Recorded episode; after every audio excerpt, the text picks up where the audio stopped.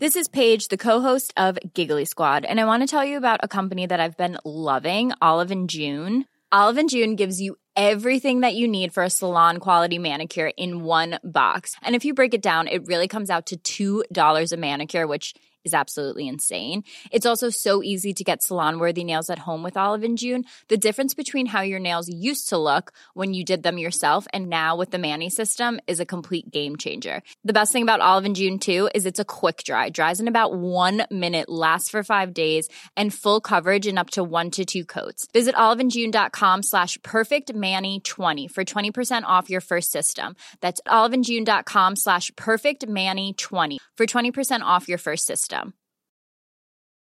Hey, I'm Ryan Reynolds. At Mint Mobile, we like to do the opposite of what Big Wireless does. They charge you a lot, we charge you a little. So naturally, when they announced they'd be raising their prices due to inflation, we decided to deflate our prices due to not hating you. That's right. We're cutting the price of Mint Unlimited from $30 a month to just $15 a month. Give it a try at mintmobile.com slash switch. $45 upfront for three months plus taxes and fees. Promo rate for new customers for limited time. Unlimited more than 40 gigabytes per month. Slows. Full terms at mintmobile.com.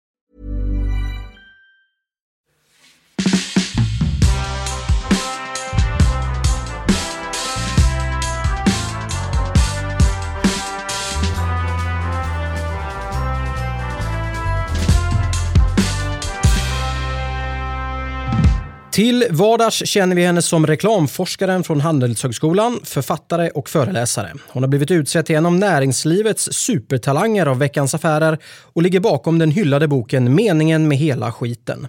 Dessutom drev hon en av Sveriges största politiska bloggar för några år sedan. Men idag är hon statsminister för en dag. Välkommen statsminister Nina Åkestam. Tack så mycket. Hur mår statsministern? Statsministern mår bra. Det är vår idag. Det är fantastiskt.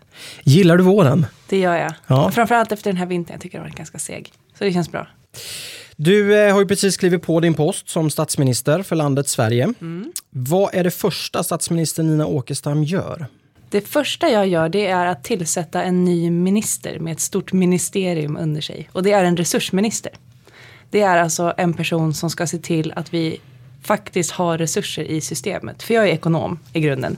Och jag tycker att det är jättekonstigt att de senaste decennierna så har ekonomin växt jättemycket. Vi har blivit fler människor i Sverige. Och ändå är det på något vis som att vi har mindre resurser i massa offentliga system än vad vi brukade ha. Så jag vill ta reda på varför det är så. Och så vill jag se till att en person är ansvarig för det, att vi har resurser. Är det en känsla av att det är så eller är det mindre resurser? Det är det första jag skulle vilja ta reda på faktiskt. För jag vet inte om det faktiskt är så. Eller om det bara är någonting som man säger. Att det är ont om resurser i vården, det är ont om resurser i skolan. För samtidigt så har vi det ju bättre än någonsin. Alltså när man pratar om systemkollaps så brukar jag gå runt på stan och kolla liksom på alla människor som har, går runt och har det så himla bra. Och sen undrar man, men var är den här kollapsen? Och varför är det en kollaps samtidigt som så många av oss har det så sjukt bra? För jag har det verkligen fantastiskt bra. Och skulle vilja att fler hade det. Och då måste vi ta reda på var de här resurserna finns. Apropå det här med resurser så hade vi eh, en statsminister, Hasse Brontén, eh, här för eh, några veckor sedan, som just tar upp det här att det känns som att vi ska betala mer skatt och då har man en förväntning om att man kanske får kortare vård, vårdköer. Men, men, man, men så har det inte blivit. Är det, är det lite grann det vi Eh, menar med det här? Ja, det är en del av det. Absolut, att liksom kolla var i systemen, om det liksom rinner ut pengar någonstans. Eller om det helt enkelt är att vi faktiskt betalar för lite in i det gemensamma. Med tanke på hur mycket vi tjänar. Det vet jag inte. Eller om vi kanske tar ut skatt på fel sätt. Om vi borde börja beskatta produktion istället för löner. Eller något sånt där. I och med att ekonomin har förändrats så mycket de senaste 50 åren. Eh, och det här skattesystemet är ju byggt på en helt annan ekonomi egentligen. Eh, men det är också, tycker jag, att se resurser lite bredare. För jag ser det som att det finns i alla fall minst tre delar av resurser. Dels är det pengar, det man ofta snackar om. Sen är det ju naturresurser, alltså miljö. Som ju självklart, tycker jag som statsminister, måste hänga ihop med pengarna. Alltså vi kan inte ta ut pengar om det eh, liksom inte finns backup för det i våra naturresurser. Och sen är det såklart människoresurser också. Eh, och de här tre sakerna hänger ihop jättemycket och det är konstigt tycker jag idag att det inte finns en person som är ansvarig för att jämka dem mot varann. Och människoresurser vet vi att vi har mycket mer nu än vad vi någonsin haft förut för vi är fler Och vi är mer högutbildade och vi lever längre. Alltså allt det här måste ju vara bra saker, tänker jag. Och det måste vi ju få tag på, på något vis. Det låter ju lite som ett hållbarhetstänk också på något sätt. Alltså, där brukar man prata om just ekonomisk hållbarhet, social hållbarhet och, och miljö, då, hållbarhet. Ja, men precis. Och jag kommer ju verkligen från ett hållbarhetshåll i, liksom, i mitt eh, politiska engagemang kan man väl säga. Jag tycker det är superspännande, framför allt när man är ekonom så är det ju jättespännande att, att försöka fatta hur allt det där hänger ihop. För ekonomi handlar om att hushålla med resurser. Det är ju det det är. Det, egentligen, handlar egentligen inte om pengar. Eh, Så självklart så handlar det om att alla delar av resurserna vi har måste liksom hänga ihop eh, och måste jämkas mot varann. V- Alltså, varför tror du att vi har kommit hit då där, vi, där vi känner att det är brist på resurser? Jag tror att det beror på att mycket av den, de, de samhällssystem vi har byggdes för väldigt länge sedan, när hela världen såg helt annorlunda ut. Och det handlar ju dels om hur vi jobbar, hur vi lever, hur många människor det är som bor på olika ställen. Alltså idag är det kanske färre på landsbygden, fler i städer. Men också att vi producerar saker på ett helt annat sätt. De flesta människor förr i tiden var ju liksom anställda på kanske samma jobb jättelänge och nu är man inte alls det. Och allt det där tror jag är det som gör att det skaver. Att vi, liksom har, vi försöker liksom trycka in en fot i en sko som inte passar längre och liksom inte har passat på skitlänge. Eh, och det, det tror jag är där man måste börja. Alltså verkligen lyfta blicken jättemycket. Vad tror du du kommer fram till då? Är det mindre resurser eller är det bara en känsla av att det är mindre resurser? Jag tror att det är en känsla. För att det finns, jag, jag har väldigt svårt att se hur det hade skulle, eller det går ju inte eftersom BNP växer hela tiden så har vi ju faktiskt mer värde i systemet. Men däremot vet jag inte var det värdet finns. Eh, Man pratar ju också om ök- ökande ojämlikhet, alltså att de som är rika får mer och mer, de som är fattiga får inte mindre, men det stagnerar och skillnaderna ökar. Så det är någonting som man måste, och där finns det ju redan hur mycket människor som vet hur mycket som helst. Så de måste man ju ro in såklart i det här, och, eh, så de får komma med sina, sina tankar. Vi kommer komma till din eh, regering sen. Eh, men har vi något namn på den här resursministern? En person alltså? Ja, självklart. Ja. Inga-Britt ju Inga-Britt vara varför var ju henne till en bra resursminister? Men för hon är helt omutbar, har jag fått intrycket av. Alltså hon är den som sitter och stirrar liksom stenhårt ner alla människor som försöker smita undan och påstå att saker inte går eller att de inte kan komma fram till det här. Och det tror jag är precis en sån man behöver som resursminister. Plus att då som, eh, vad heter det ens, auditor, revisor på svenska? Det är, det är hon ju inte. Liksom, hon är inte företagsrevisor. Men som den som liksom granskar verksamheter och granskar pengar. Är det något hon är bra på tänker jag så är det att hålla koll på vad resurser är och vad de borde vara och se till att de hamnar där. Tycker att det är lite för mjäkigt och, och att man daltar lite för mycket med resurserna idag?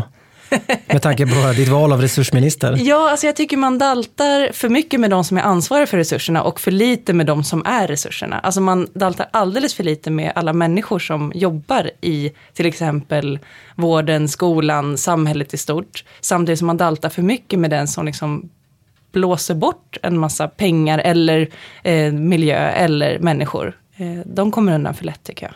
Så det är de jag tänker att Inga-Britt ska ge sig på. för att flytta över resurser till människorna på det stora hela. Så det första eh, statsminister eh, Åkestam gör är att, tillsätta en resursminister. Om vi tittar framåt då, vi tittar på visionen för Sverige som eh, statsministern ska skapa. Eh, hur, hur låter den? Hur ser visionen ut? Visionen måste vara, tänker jag, rent...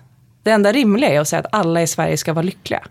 Alla människor som bor i det landet som jag leder måste kunna vara nöjda och lyckliga med sina liv. Och för att komma dit krävs det ju en massa saker, såklart. Eh, men allt annat tycker jag är sekundärt. För att jag tänker att ekonomi, vård, skola, allt annat har syftet att människor ska ha det bättre än vad de har idag. Och det tycker jag också är politikens syfte, att se till att människor får det bättre. Och då finns det olika mått man kan tänka sig. Nu kommer min forskarsida fram här. Är det just lycka som gäller? Men jag tror att lycka är ett ganska bra mått. Eh, för det visar sig i massa studier att människor är rätt bra på att bedöma sin egen lycka. Eh, och då finns det också massa forskning som man kan basera det här på. Till exempel så vet vi att lyckan av mer pengar ökar bara till en viss nivå och sen avtar den. Så då kan man ju titta på hur man skulle just designa skattesystem och så för att se till att fler kommer upp på en nivå där de är lyckliga av sina pengar och sen så kan man börja liksom ta det lite lugnare när man redan har det bra. Det är ju verkligen ingenting man mäter eh, ett lands framgång på idag. Nej, och det är så knäppt tycker jag. För att om man frågar människor, alltså typ med sina kompisar, så här, vad, vad vill du med ditt liv? så är det ofta att man vill påverka saker, man vill förändra liksom saker så att det ska bli bättre för en själv och de man bryr sig om och kanske för liksom hela, hela världen om man är lite mer storsint eller storslagen kanske man ska säga. Eh, så att det känns som det mest naturliga att börja i. Vad gör folk lyckliga? Och så tar man det därifrån. Borde vi inte vara lyckliga då, redan, tänker jag? Vi är ju rätt lyckliga. Alltså de flesta människor i världen är ganska lyckliga. Men jag tror också att det finns många människor som inte är lyckliga, delvis på grund av hur samhället ser ut. Där kan det vara allt ifrån just ekonomisk ojämlikhet, att man liksom inte har råd att göra det alla andra gör, trots att man jobbar jättemycket. Eller att man liksom blir diskriminerad, ojäm, alltså orättvisor. Eh, eller bara liksom trassel i allmänhet gör ju människor ganska olyckliga tror jag. Så att förenkla och red upp och försök ta reda på vilka förändringar man skulle behöva göra för att så många som möjligt skulle bli lyckligare på kort tid. Kan alla bli lyckliga? Det måste jag tro. Annars tror jag inte jag är en bra statsminister. det måste i alla fall vara ambitionen. Mm. Hur, du var lite grann inne på det, vi kan designa skattesystem och sådär för att eh, vi kan maximera kanske då, eh, eller minimera kostnaden av lyckan, eller vad ska, hur ska man uttrycka mm.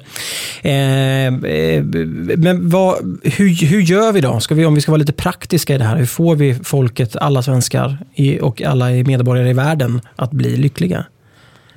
Där skulle jag vilja gå lite till forskningen och kolla. Nej men det första vi gör är naturligtvis att dra upp en väldigt stor vision av att alla ska bli lyckliga. Och sätta ett datum för när det ska hända. För det vet vi också, eh, att människors psykologi funkar så att vi gärna ser fram emot saker. Och om vi vet att om två år så kommer vi alla vara lyckliga, så kommer vi bli mycket lyckligare redan idag. Det är det som kallas för nextopia. Eh, som Mikael Dahlén, som du nämnde, kommer bli en framtida statsminister för en dag, eh, har kommit fram till den teorin. Eh, som också det har visat sig stämma i jättemånga studier. Så vi ser gärna fram emot saker. Så jag tror det första steget är just att säga, det här är målet och det här kommer vi nå. Allt går, det här går också. Då har vi redan kommit en bra bit på vägen. Och sen handlar det om, eh, tror jag, att identifiera de grupperna där det finns liksom stora grupper av människor som med ganska enkla medel skulle kunna bli mycket lyckligare. Och till exempel människor som har det riktigt tufft ekonomiskt. Eh, där har vi, vet vi att mer pengar gör dem mycket, mycket lyckligare. Och där har vi ju massa pengar i systemet som vi skulle kunna transferera till dem. Eh, så det skulle kunna vara ett sätt. Eh, motverka segregation, diskriminering tror jag är väldigt effektivt. Att känna, alla människor får känna att de liksom har samma förutsättningar att göra saker de vill göra. Skitbra. Eh, och sen ja, men att, det, att man, alla människor får en större chans att känna att, eh, att de tror på systemet. Liksom. Så det jag tror att mycket handlar om att bara säga så här ska det bli och nu kommer vi göra det. Så visionen, visionen i sig är väldigt viktig? Verkligen. Ja. Och det tror jag också är, om man ska prata hur det ser ut nu och varför det här tyvärr nog inte skulle bli det första jag gjorde om jag faktiskt var statsminister. För då skulle jag typ sitta och förhandla om massa saker som inte alls handlar om det här i en dag och sen var den dagen slut. Eh, nej men så tror jag just att det är det. Vi har inte byggt in någon extopia i politiken just nu. Vi vet inte vad vi kämpar mot riktigt. Vad är liksom målet, idealet? Eh, och det gör att man gärna går tillbaka till någon slags här nostalgiskt, oavsett om man är vänster eller höger eller sd så ser man framför sig någon slags Sverige förr som var så himla mycket bättre på sätt X, Y, Z. Antingen det var folkhemmet var mycket tryggare eller då var alla liksom vita och det var så himla mycket bättre. Samtidigt som det jag tror gjorde, om folk nu var lyckligare för det vet jag inte, men om de var det tror jag snarare var att man levde i alla fall på mitten av 1900-talet, i en jäkla liksom, framgångsanda. Det var så här, allt gick ju faktiskt att göra. Alltså man bestämde 1961 att man skulle landa på månen innan 60-talet var slut och så gjorde man det. Alltså den typen av grejer. Det är ett kvitto ändå på... Ja men alltså, ja. där kan vi verkligen snacka Nextopia. Alltså då kan man gå runt och vara lycklig i åtta år för att man snart kommer komma till månen. Det kommer vara så jävla coolt och sen gör man det och det kanske inte egentligen är det viktiga utan det viktiga är att man har någon slags driv. Du, om vi ska nå hit då, då vi har varit inne på resursministern, så ska mm. vi titta på regeringen Åkestam. Mm. Eh, ska vi börja, hur, hur ser den ut? Vilka poster ingår? Alltså det första är att under resursministern så finns det tre ministrar som rapporterar till resursministern. Och det är de här tre ministrarna för då pengar, miljö och människor. Så de är liksom, om jag är toppminister tillsammans med resursministern så ligger de liksom snäppet under. Eh, och de, måste hela, de kan inte göra någonting utan att stämma av med resursministern. Så de får liksom gå till Inga-Britt och anhålla om eh, att få göra saker. Så kan hon se till att det inte det som blir bättre på någon punkt inte liksom blir för mycket sämre på någon annan punkt. Eh, och som miljöminister så tänker jag mig faktiskt behålla Isabella Lövin. eh, som är miljöminister idag. Jag tycker hon gör ett skitbra jobb. Eh, och Sverige har ju gått jättesnabbt framåt sen, på den korta tid hon har varit miljöminister. Och hon verkar också vara så här riktigt omutbar, vilket jag tror är jätteviktigt. Det har ju tidigare statsministrar varit inne på också, att miljöministern kan inte vara någon som är lite så här förhandlingsbenägen, utan det måste vara någon som bara, ja men så här är det. Eh, nu får ni sluta tjafsa, vi kan inte förhandla med planeten, för det, det, är det enda vi inte kan förhandla med. Alla andra saker som finansiella system har ju med människor att göra, det är vi som hittar på dem. Planeten har vi inte hittat på, den är där, så då får vi bara deal with it. Eh, finansminister skulle jag vilja sätta Anna Dreber som är professor på Handelshögskolan, kollega till mig. Eh, nationalekonom som är inriktad på behavioral economics, så hon vet hur människor faktiskt beter sig. Vilket jag tror är superviktigt när man håller på med pengar. Att man förstår att det är människor bakom. Pengar är inget egenvärde utan det handlar alltid om att tillfredsställa människors behov på olika sätt. Så där tror jag att en sån finansminister behöver vi. Plus att hon är supernörd. Det finns inget hon tycker är roligare än nationalekonomi och så måste det ju vara tycker jag om man är finansminister. Eh, och sen så då till slut så finns det då en människominister, kanske kallas för HR-minister eller arbetsmarknadsminister heter det ju nu, men jag tycker det är lite fel perspektiv, för då kollar man ju bara på hur människor kan jobba. Men jag tänker att den här människoministern är ansvarig för att människor, mänskliga resurser räcker liksom till allt, inte bara till att jobba, för det kan ju inte vara allt vi ska göra som människor. Eh, och där har jag vacklat lite, jag har liksom två namn, så kanske får de göra det tillsammans. Eh, dels så är det ju för detta statsminister för en dag, Sia Yilmaz. Mm. Skulle göra ett superbra jobb som människominister tror jag, hon är bra på det är hon bra på att handskas med människor, men sen har hon också mycket visioner för hur människor ska fungera tillsammans i ett samhälle. Och hon kan då eventuellt få lite backup av forskaren Roland Paulsen. Han är ju känd för att forska just på eh, för, eh, inte Försäkringskassan, alltså Arbetsförmedlingen och vad som händer med människor när man hamnar i lång, långtidsutanförskap och, så, och varför vi egentligen har ett samhälle där det är så sjukt viktigt att jobba trots att vi egentligen inte behöver jobba jättemånga jobb görs ju nu av maskiner och då skulle vi egentligen bara kunna sitta och rulla tummarna och ta, ha det soft medan de gör jobbet. Men istället så försöker vi hitta på jobb till folk. Eh, han har superintressanta tankar om det. Så han och Seri kanske kan göra det här tillsammans. De har lite olika perspektiv men jag tror att de ihop skulle göra ett bra jobb. Mm. Så det är liksom de tre, fyra tillsammans med resursministern som är centrala. Sen har jag liksom ministrar på allt. Mm. För jag tyckte det här var så himla roligt att tänka på. Men vi kanske ska stoppa det, för det blir så himla mycket. Men det, just det här med att eh, ett arbete, och vi, vi, maskiner gör mycket av vårt arbete idag. Det är ju en ständigt pågående diskussion i samhället med just robotar och maskiner kontra människor som arbetskraft. Mm. Eh, att vi hela tiden hittar på nya saker eh, som ska göra det mer effektivt, men ändå jobbar vi ihjäl oss mer eller mindre. Exakt. Var, var, varför har det blivit så tror du?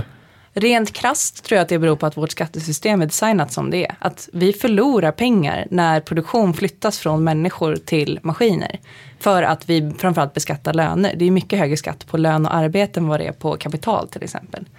Och det gör att varje gång en person får sparken och han eller hens jobb ersätts av en maskin så förlorar hela samhället på det. Fast vi egentligen rent krast vinner. För att nu är det en till människa som är frigjord och kan göra antingen något den personen vill göra eller jobba med någonting annat som kan hjälpa andra bättre.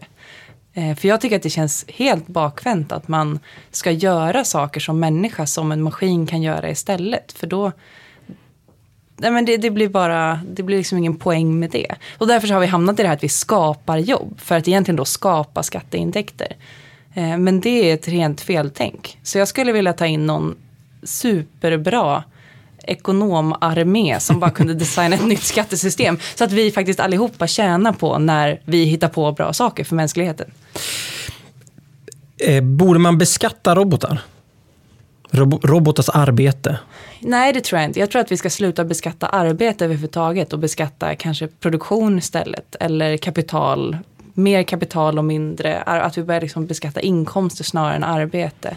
Eh, det här har jag liksom inte riktigt tänkt klart på. Jag känner att jag måste ha skarpa rådgivare i den här Behöver en frågan. dag till. Ja, precis. Kanske dag två kan vi gå in på. Så här, ska vi... Men jag tror, nej, jag tror inte att det handlar om att, att beskatta robotar i sig. Alltså att, att ersätta mänskliga arbetade timmar med. För då ska vi börja beskatta liksom, iPhones som vi kan mejla med. Eh, för de gör ju att det går snabbare än att vi ska gå till posten och lämna ett brev. Och det är det man måste hela tiden komma ihåg. Att allt vi gör idag går ju så sjukt snabbt. Alltså vi borde kunna jobba typ fem minuter om dagen, rent krast och ha samma ekonomiska nivå som på 50-talet. Eh, och det skulle vi nog kunna ha, men vi har ju valt att inte ta ut vår eh, produktivitetsökning i arbetstidsförkortning alls. Och det känns också som en sån här grej som är så här, varför pratar man inte om det?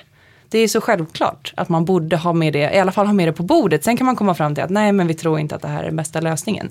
Men nu är det ju som att om man börjar prata om arbetstidsförkortning så framstår man som en liksom miljöpartistomte, möjligt på det i bästa fall, eller bara helt galen. Men det finns ju, det är ju bara att kolla på ekonomiska modeller. Det är klart att man kan plocka ut ökad produktivitet i vinst på olika sätt. Och tid är en av dem.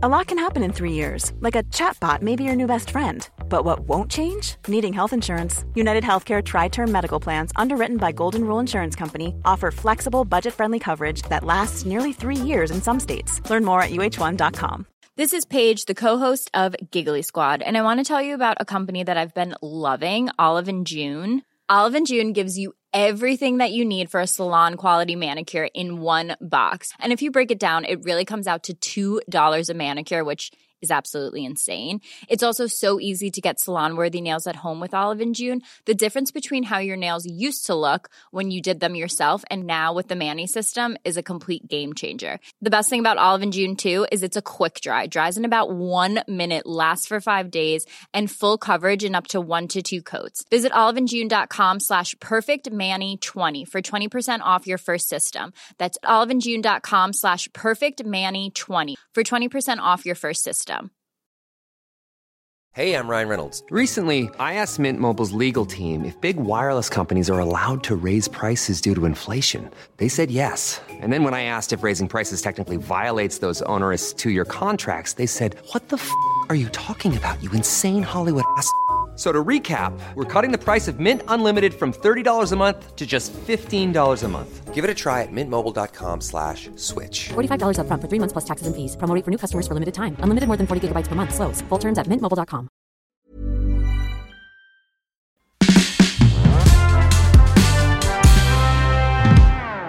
Du, som statsminister så ska man ju ha ett, eh, en slogan eller ett valspråk eh, för att kunna locka väljare. Se, hur, hur låter Nina Åkestams eh, valspråk när vi ser valaffischen? Statsminister Nina Åkestam. Där kommer det stå allt går. Allt går. Allt går. Mm. Eh, Gör det det verkligen? Ja, det tror jag verkligen att det gör. Och jag tror att jag måste som statsminister ha den inställningen. För annars kommer man aldrig komma någon vart. Framförallt inte på en dag. Alltså om man verkligen bara har en dag på sig, då gäller det ju att tro att allt går.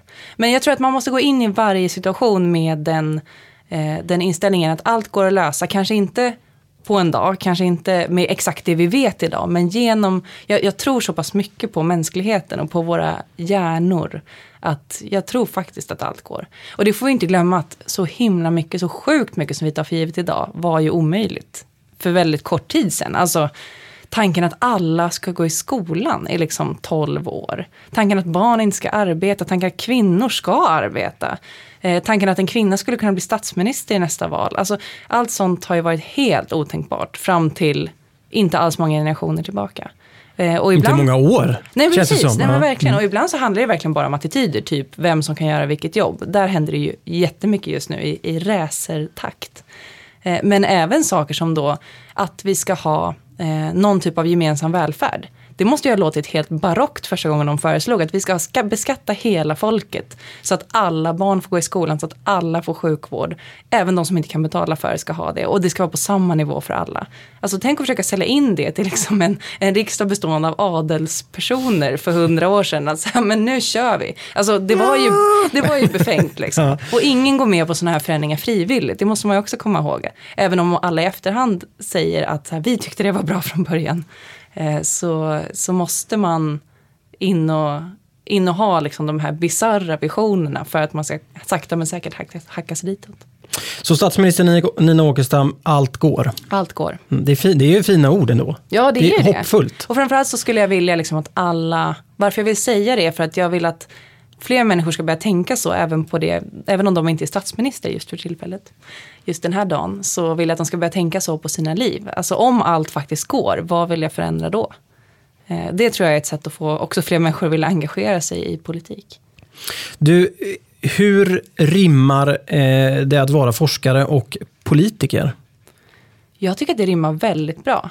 Eh, just för att forskning handlar om att ta reda på hur saker ligger till egentligen. Och jag tror att politik blir väldigt mycket bättre om man fattar den baserad på riktig fakta. Och där var jag också statsminister Sera Yilmaz väldigt mycket inne på. Hon sa, hennes slogan var ju fakta före feeling. Jag tyckte det var väldigt bra. Eh, för jag tror faktiskt att politiken mår bra av det. Och då kan man ju, om man har en forskare som statsminister så kommer ju den här personen, tror jag, bara med sitt sätt att vara hela tiden fråga, men varför? Och var, var har fått det ifrån? Och stämmer det här? Och finns det liksom någon som säger emot? För det är det forskning egentligen handlar om. Inte att ha alla svar, utan att ha bilden av diskussionen. Liksom. Vad finns det för olika skolor inom det här? Och vad har de för olika poänger?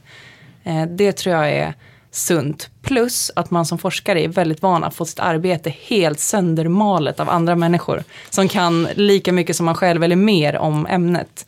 Och det tror jag också är nyttigt för en statsminister. Att man är rätt hårdhudad när det gäller att skicka in sina förslag och sen få dem massakrerade av andra människor. Du, eh, du låter ju väldigt intresserad av politik. Mm, det är mm. Och du har ju också drivit eh, en gång i tiden Sveriges största politiska blogg. Inte Sveriges största kanske, men en av de största. Ja, det var den väl ändå. Ja, i och för sig, det finns inte så många Nej. politiska bloggar. Det är Carl Bildt möjligtvis som har sin. Ja, ja, precis. Ja, men det är ju trevligt att vara uppe och, och fightas med honom. Ja. Men du, eh, vad är politik för dig? Politik är möjligheter att påverka samhället, tycker jag. Kort och gott. Och partipolitik är en del som har varit sjukt viktig, blir kanske mindre viktig. Eh, men jag tycker att Facebookinlägg Facebooken lägger politik och jag tycker att mejla en riksdagsledamot är politik. Att det går en demonstration är politik. Att liksom försöka övertala sin kusin att man har rätt i en viss fråga är politik. Eh, för att så länge vi har demokrati då är det ju varje individs uppfattning som räknas. Och var, om man lyckas övertala en annan person och tycka lite mer som man själv, då har man ju liksom bedrivit politik. Eh, och det som har varit, det som kan göra att man tycker att politik är tråkigt, för det tror jag liksom ingen tycker är tråkigt. Att prata om intressanta grejer som man brinner för och sen försöka få andra att liksom hänga med på det tåget som man själv vill åka på. Det är ju rätt kul. Eh, tror jag de flesta tycker, oavsett om det handlar om liksom sport eller matlagning eller liksom hur vården ska organiseras. Eh, problemet tror jag snarare är att man har hamnat i att den gamla partipolitiken som ju också är en kvarleva från det här gamla skattesystemet och liksom det gamla bygg, samhällsbygget. Eh, den funkar inte så bra längre. Tror jag mycket för att den kräver alldeles för mycket av folk. Eller det kräver saker på ett sätt som man inte är villig att ge. Så jag tror att här skulle också behövas en armé av kloka människor som designade om och bara hur tar vi tillvara på allt det här engagemanget? För att engagemang finns det ju, herregud, folk är nästan för engagerade. Jag är för engagerad, jag blir helt trött själv. och jag är ändå inte politiskt aktiv, utom då på alla andra sätt än i partipolitiken. Du, eh, eh, hur, hur tycker du svensk politik mår idag? Jag tycker att den mår superbra med den här breda definitionen. Att det finns jättemycket engagemang. Eh, människor som för några år sedan aldrig egentligen uttalade sig politiskt i min närhet gör det nu. Och det måste ju verkligen vara ett sundhetstecken. Att, och visst man kan prata om att samtalet hårdnar och det blir mer konfrontation men jag tror att det är nödvändigt när fler och fler människor ansluter sig att det blir mer konfrontation. Eh, och fler och fler tycker att politiska frågor, alltså hur samhället ska organiseras, att det gäller dem, att det är angeläget. Då blir det också mer rufft liksom, under en period. Så jag tycker inte att det i sig är ett problem. Sen är det problem såklart om det övergår i liksom, trakasserier och hot och sådana saker ska jag inte göra. Men, men i sig att folk ryker ihop ordentligt är inte ett problem. Eh, partipolitiken däremot mår ju kass. Alltså, det är Varför? Ju, det är så himla bra fråga. Kanske är anledningen att typ sådana som jag inte känner oss lockade av den. Alltså att man kan vara så genuint intresserad och så, så himla passionerad för att förändra samhället. Och jag var ju snabbt inne, en kort tid inne i Miljöpartiet, men insåg ganska snart att, inte att partiet inte var något för mig, utan att just det sättet att jobba på inte var någonting för mig. Eh, och jag kan ju bara prata för mig själv, men det hade ju mycket att göra med att att jag kände att jag väldigt snabbt, mitt engagemang var tvunget att slipas av, liksom väldigt snabbt. För att man skulle orka med, för det är så himla mycket att ta hänsyn till då. Eh, Jag tror att det är anledningen till att jag inte mår så bra. Att många känner som jag, att man är superengagerad men man föredrar andra, andra sätt att uttrycka sig än just att bli liksom folkvald eller att jobba på något annat sätt inom existerande partier. Vad borde vi göra då för att den ska bli lite mer kul och må bättre? Ja men framförallt ha visioner. Alltså det här, som sagt det här Nextopia. Chansen att man kommer någon vart är ju jättemycket större om man bara har sagt vart man vill. Har man inte sagt vart man vill då kommer man ju ingenstans. Eh, och utan visioner tycker jag också att det är omöjligt att rösta på någon. För att ingen politiker kan ju svara på hur hen står i alla sakfrågor som skulle kunna komma upp inom en mandatperiod. Om den mandatperioden är längre än en dag, som min då. Men säg att den är fyra år. Mm. Alltså det kommer hända så himla mycket grejer vi aldrig kan förutse. Så det går inte att säga på förhand, så här är min lista på de här 5000 sakfrågorna och här står jag i var en av dem. Utan det handlar ju om att man får rösta på någon som man tror kommer fatta vad jag tycker är ett rimligt beslut i de här okända frågorna. Och där är ju ideologi och vision det som man egentligen har att komma med. Att så här, jag tänker på världen så här och mitt mål är det här. Och då kan man tänka att ah, men hon skulle nog lösa de här problemen som dyker upp på ett sätt som funkar för mig. Henne tar jag.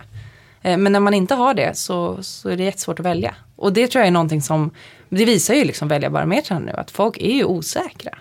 Det är jättesvajigt. Man hoppar mellan partier och man tar typ något parti i brist på annat. Och så här, var ska jag nu ta vägen?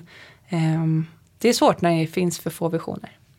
Så mer vision i, i partipolitiken då? Ja, och våga ta ut svängarna. För att man, politik är inte att leverera resultat. Det är liksom näringsliv. Politik är att drömma stora drömmar och sen börja ta stegen för att komma dit.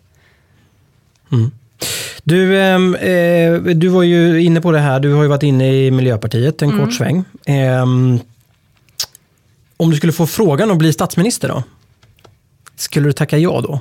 Självklart. Skulle du det? Ja, gud vad kul. Alltså, jag, jag har en livsfilosofi som bygger på att ha så många historier att berätta som möjligt när jag dör.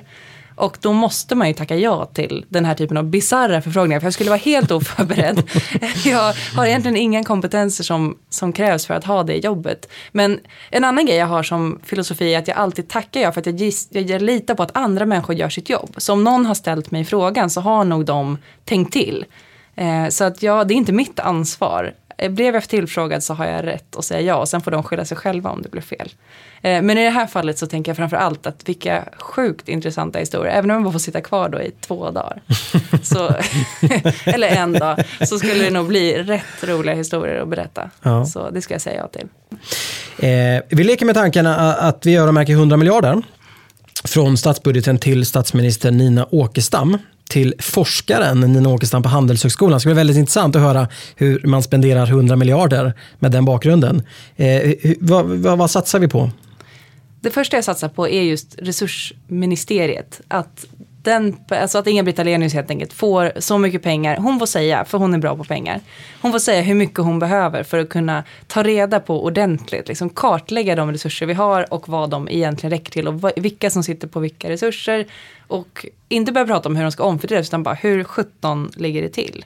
Och det jag tror hon snabbt skulle göra om hon fick även om hon fick alla 100 miljarder, så skulle det väldigt snabbt dyka upp mycket fler miljarder än vad hon fick från början, när man börjar liksom inventera. Jag tror att samhällsresurser är mycket som att liksom börja rensa igenom sina så här pensionssparkonton som jag började göra för några månader sedan på, när jag blev liksom inspirerad att ta reda på så här, hur mycket pengar finns det egentligen. Så börjar man gå igenom alla de där, jaha där finns det 2000 och där låg det liksom 5000 från när jag sommarjobbade när jag gick i gymnasiet och så här. En sån kartläggning tror jag skulle generera jättemycket mer pengar.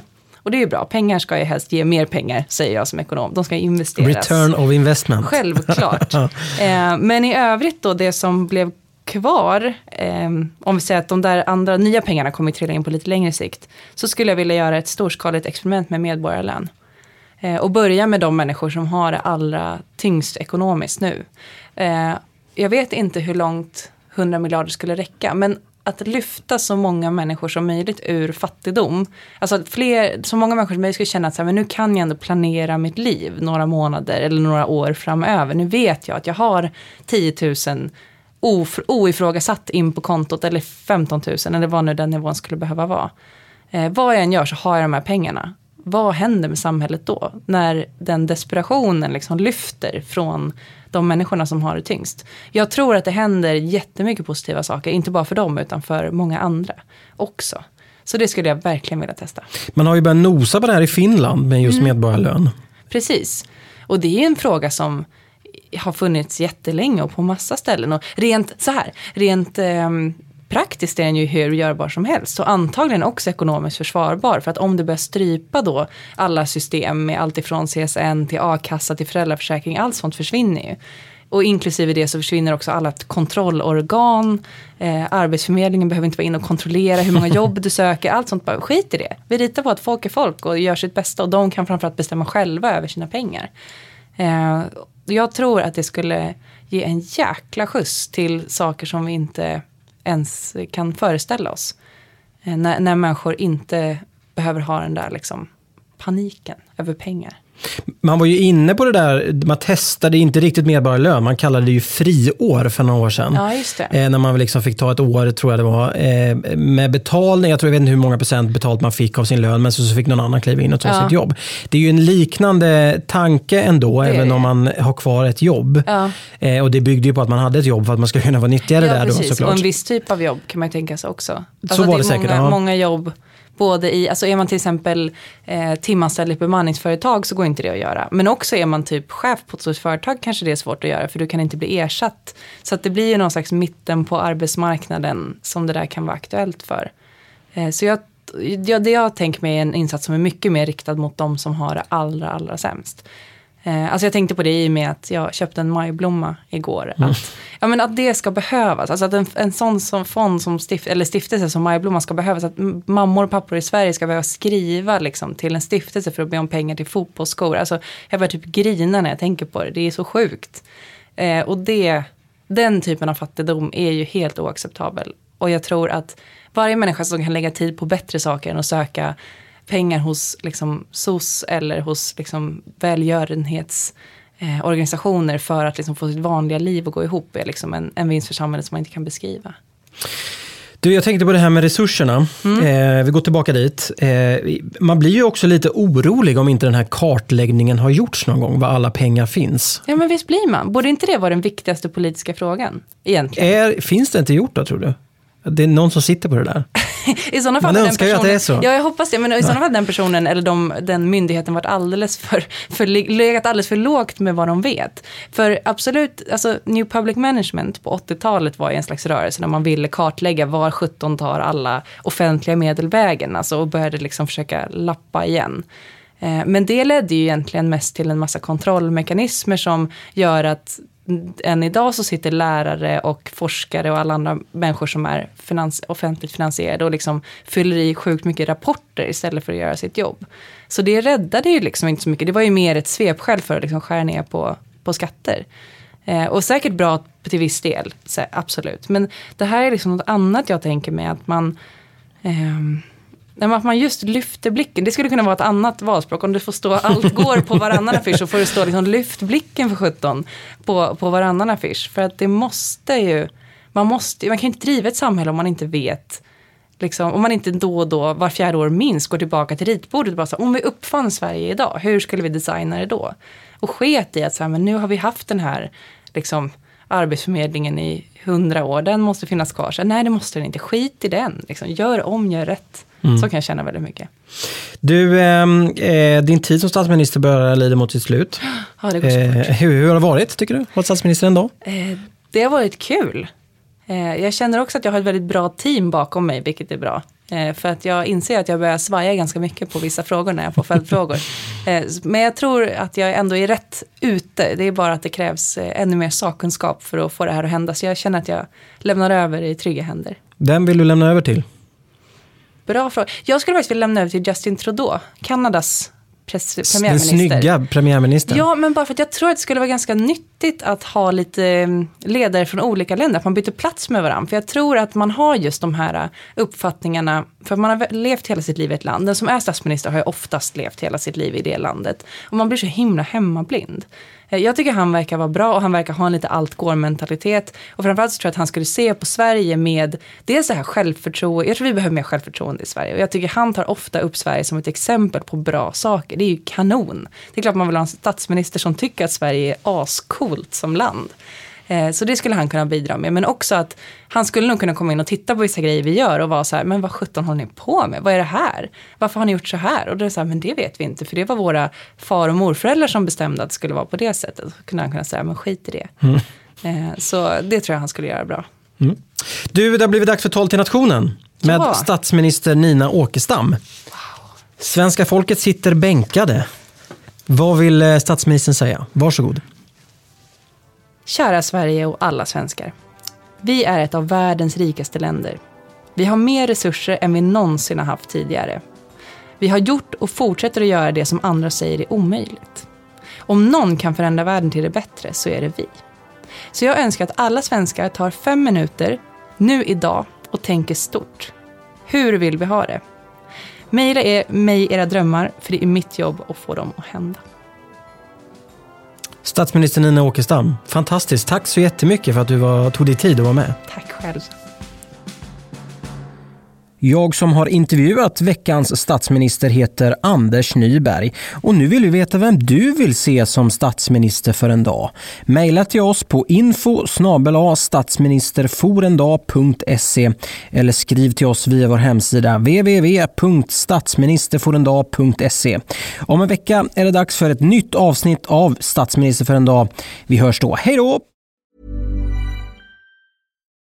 Botox Cosmetic, out of botulinum toxin A, FDA approved for over 20 years. So, talk to your specialist to see if Botox Cosmetic is right for you.